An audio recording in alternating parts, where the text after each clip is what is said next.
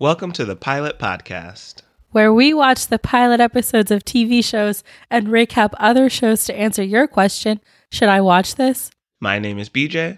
And my name is Me Too. And this week we're checking out the new Netflix reality show, Made in Mexico. So let's stay tuned to the end to see if I survive through the end of this episode. Me Too's feeling a little under the weather. You might hear it in her voice, but she's a trooper and we're gonna push through this review. My voice has gotten progressively worse these past 4 reviews we've done. So please bear with this. I sound like Paula J. Parker. So as we're between shows, you know, we're taking recommendations from our listeners to see what we should look at. And we want to thank our listener, Bailey, who recommended this show, Made in Mexico. So thanks again, Bailey. And we have a ton more, so stay tuned for those as well. Thank you for sending all of these amazing recommendations. So, BJ, what? Please. Yes, I will do the synopsis. So, guys, for those who are unaware, Made in Mexico is a reality series, and it's based on the lives of these socialites in Mexico City. So they are rich, they have opulent lifestyles, family backgrounds that go back generations and are important in Greater Mexico and Mexico City. And they're also kind of, going through the typical drama of a reality series where families are involved with each other, people work with each other, and they're kind of trying to climb that social ladder and make their life in Mexico. How did you like it? I thought it was actually pretty fun. Yeah, I'm surprised you liked it because you usually don't like reality TV that much. That's true. Reality is not my go-to genre. But what I think I appreciated about this is that compared to the few episodes I've seen of Real Housewives shows, the drama on this show wasn't as catty or pointless or just over the most basic things that to me don't seem worth arguing over. Mm.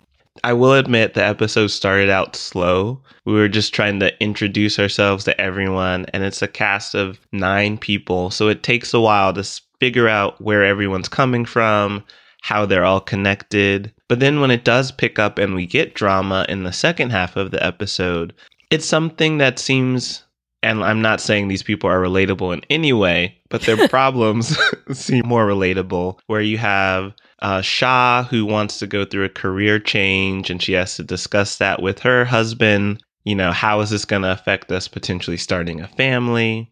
But she's so rich and so secure in her job. She's a morning TV host. And while on mic talking to a guest, Carlos, she was talking about how she didn't really want to work in morning TV anymore while they were on commercial. And their conversation was cut short, literally because the lights were flashing that they were going to be on soon. So it's wild that at your job, you could be like, I just don't know if this is for me. And on mic in front of all of your coworkers and your bosses. And she was telling everyone. She was telling Carlos. They met up with their friend Pepe at his club, and she was talking about it. She went to brunch with the ladies, and she was talking about it. Yeah. And then she told her husband during dinner. Wild. It reminds me of when I went to high school in Georgia and you have to do this intensive driver's ed course. And the teacher that I went on the route with, she turned to me when she picked me up from my house and was like, you know, I'm not going to be a driving instructor forever. And I was like, sounds good. Could you do it for the next 45 minutes?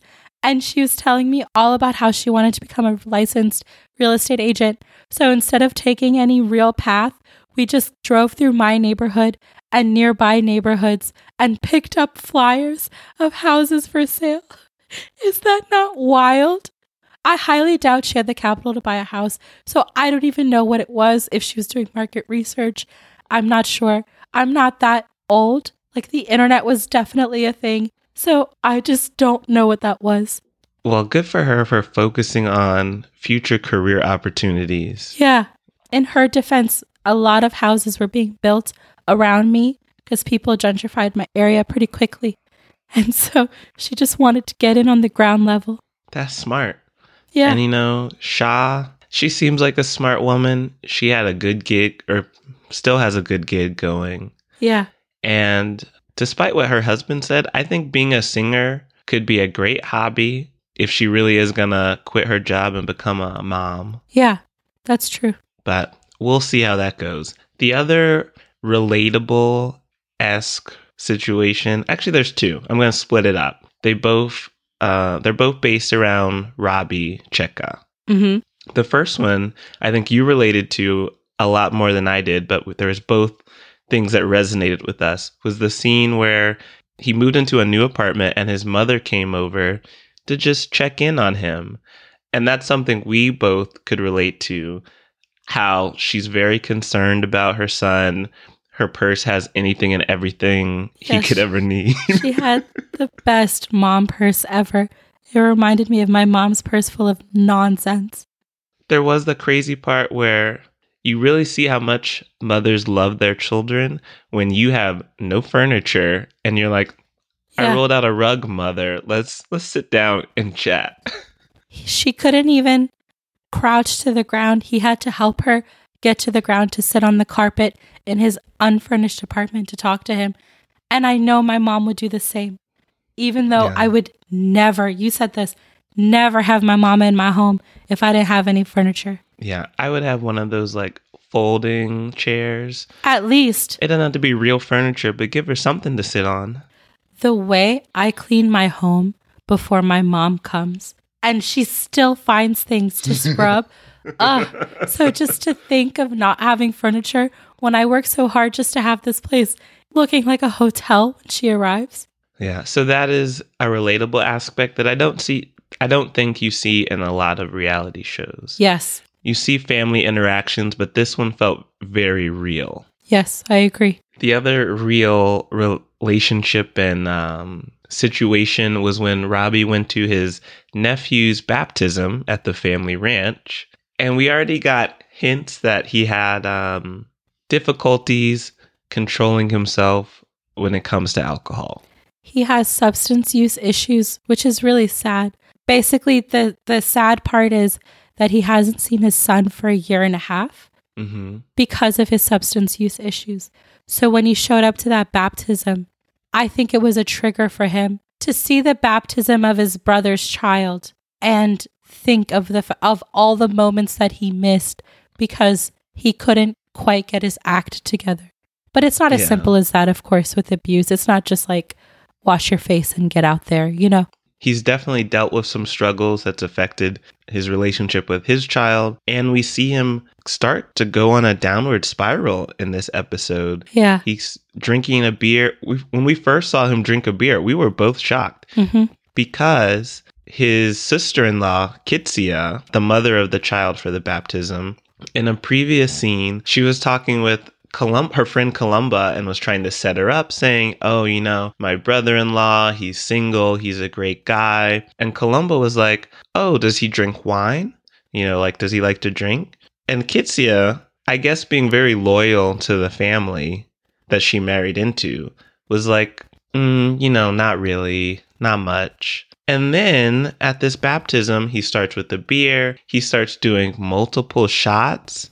And next thing you know, he's super drunk. He's trying to ride a bull. He's out of control. Like, people are trying to like calm him down, get him to just like chill. His mother had to run out in front of a bull to try and get him off this bull for his own safety. And we both know poor Columba was like, Kitzia, you tried to set me up with this man.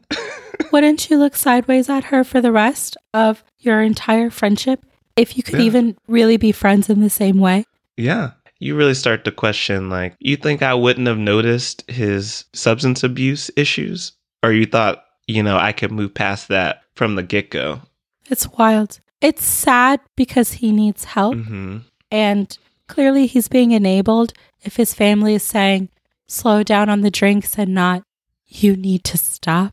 Yeah. But it's wild that Kitzia said, oh, he doesn't drink that much. I thought she said that because people get weird around people when they're sober, I've noticed. And so I thought she was saying that because he was sober.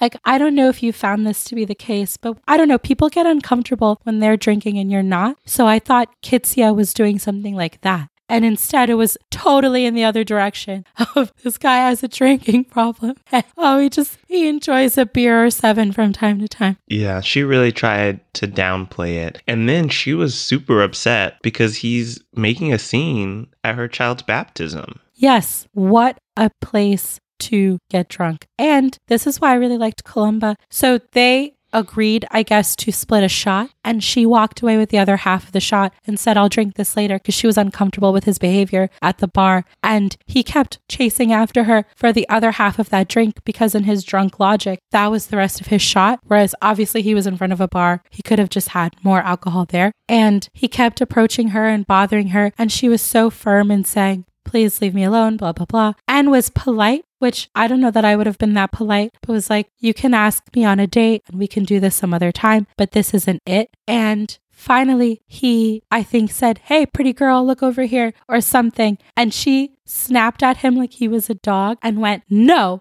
And I just lived for that. She's the only person who really checked him. And then she called him a chauvinist to his face. She stood up for herself and pushed back hard in a way that I think his family is too nurturing of his problem. So while they definitely want him to stop and seek help, they're doing it in this like coddling, babying way that's not actually going to change anything. Because Columba is a socialite like the rest of them and a model, but she separates herself from the term fresa, which is what we learned from this show, which is essentially like a preppy person or a socialite coming from a highly educated or wealthy family. And she seems to be very independently minded, a little bit judgmental of the rest of the crew, but I don't know, maybe if you're around that a lot, I get how you could be frustrated with it. Like, she got mad when Shanik said she wants her husband to buy her a ranch. Columba was like, why not buy it yourself or buy it together versus asking your husband to buy it for you? So I can't imagine caring about other people's money like that. But maybe if I was exposed to it a ton, I would be annoyed by it too.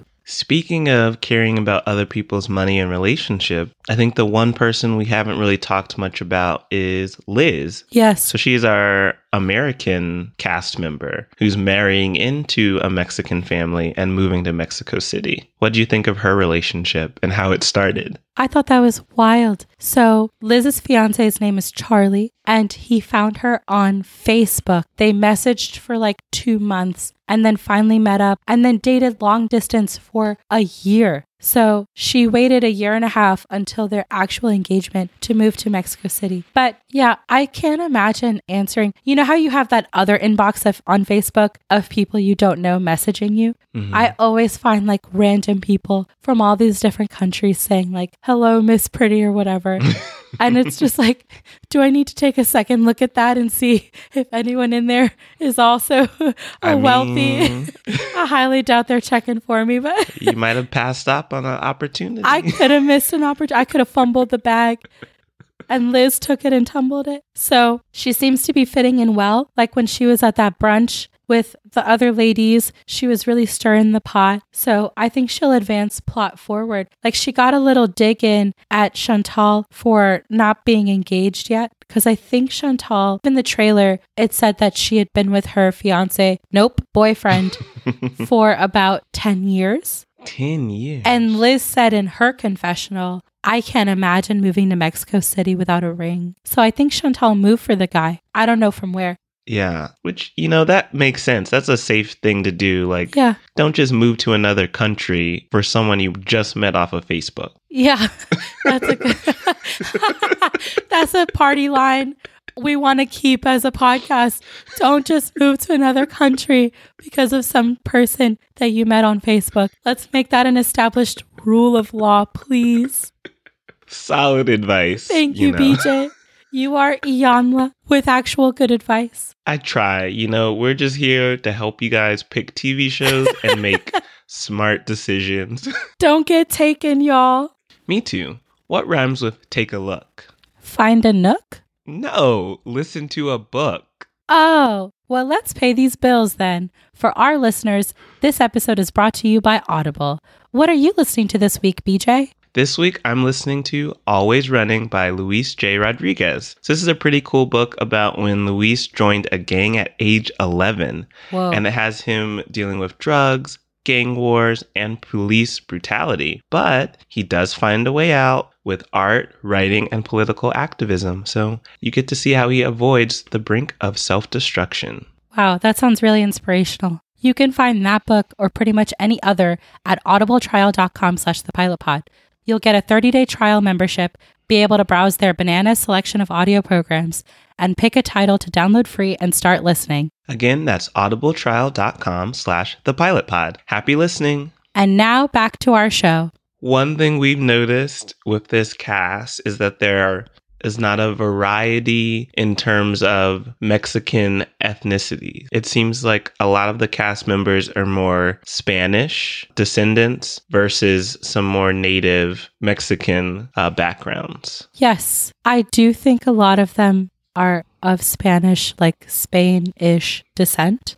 Mm-hmm. I think colorism in Latin America it's something I wish the show addressed. I know that the cast and the creators behind the show have addressed it since, kind of doing, which is typically the party line used in a lot of Latin American countries, which is like, we are one, so we're all the same. But that's simply not the case.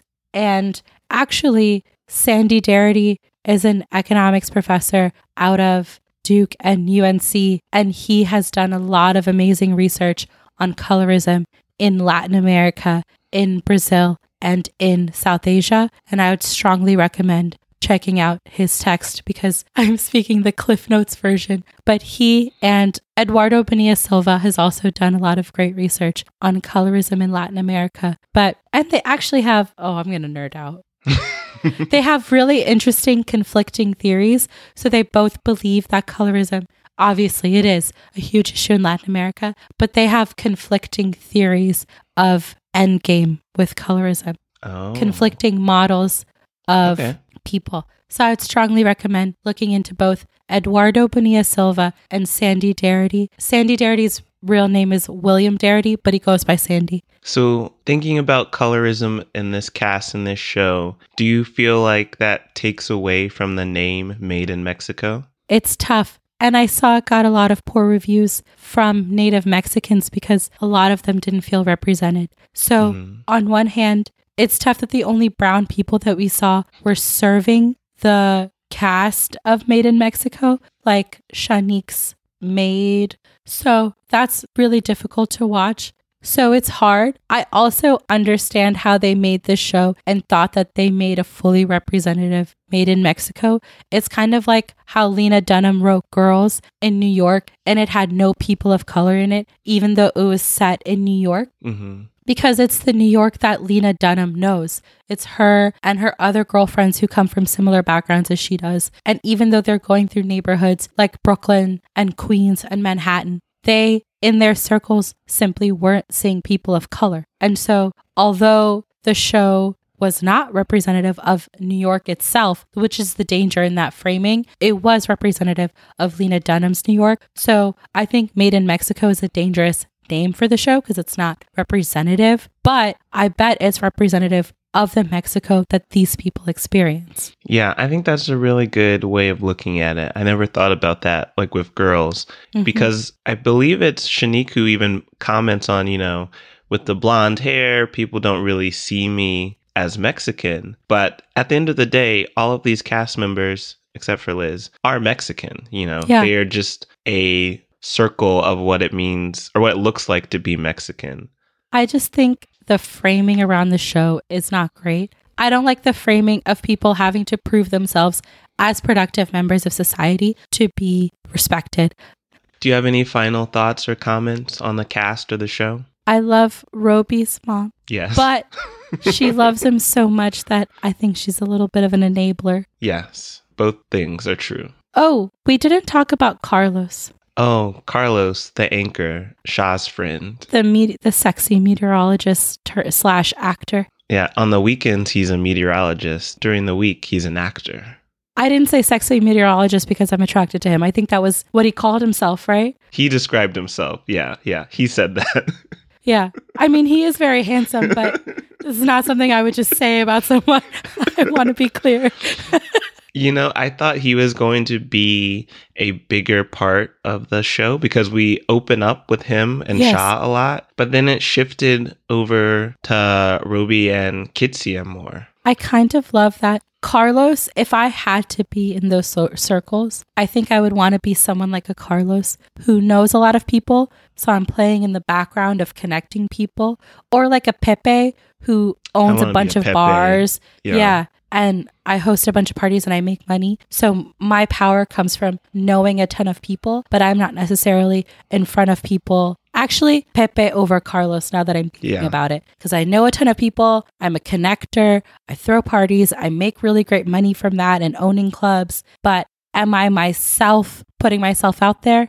No. So me too. How about we head into our ratings? What will you give Made in Mexico on Netflix? I would watch it again casually. I liked it. I thought it was fun drama, but I don't know that it totally sucked me in like it did you, or I don't think I enjoyed it as much as you did, but you know, I never turn down mess. So if I have like 45 minutes, I might sit down and watch it again. It's just a little long. It is a little long. That's true. It would be great if this was like 23-minute episodes. Yes. Or like our magic show that I'll always go back to, Marching Orders. 10 minutes?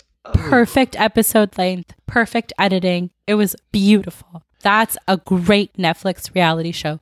Can you say it? Because I don't know if people can understand me. Marching Orders on Netflix. Yes, watch that. Beautiful work of art. What's your rating? I'm similar. I'm going to say it would watch again casually. To be honest, listeners, I'm not much of a binge watcher in general. So there's exceptions like Sabrina, Chilling Adventures of Sabrina. Yeah. I will binge that second season, which comes out soon. I love how much you love that show. Really, I do. I still don't understand why you don't appreciate it more. So I would watch it casually like you. I'm not going to binge it. But like I was saying earlier, this type of drama, I feel like is just more engaging for me. It feels very real. And I think because there's a lot of strong family dynamic, I don't know, family drama just makes more sense to me. Totally. Fortunately, my family's not going through this type of baptism drama, but I get it. Yeah, let them know it's not that relatable. Yeah.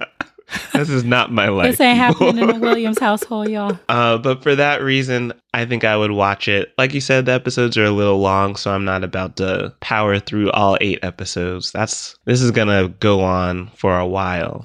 But one episode every now and then, that would work for me. Yeah, same. So if you want to find other shows that might be worth watching, check out our website, thepilotpodcast.com, and you can subscribe to us on Apple Podcasts, Google Podcasts, Stitcher Radio, and Spotify. And be sure to leave us a 5-star rating and a review. You can follow us on Twitter and on Instagram at The Pilot Pod. You can like us on Facebook at The Pilot Podcast, and you can send show suggestions, feedback, questions, sore throat remedies to asktthepilotpodcast@gmail.com. Thanks for listening. Bye.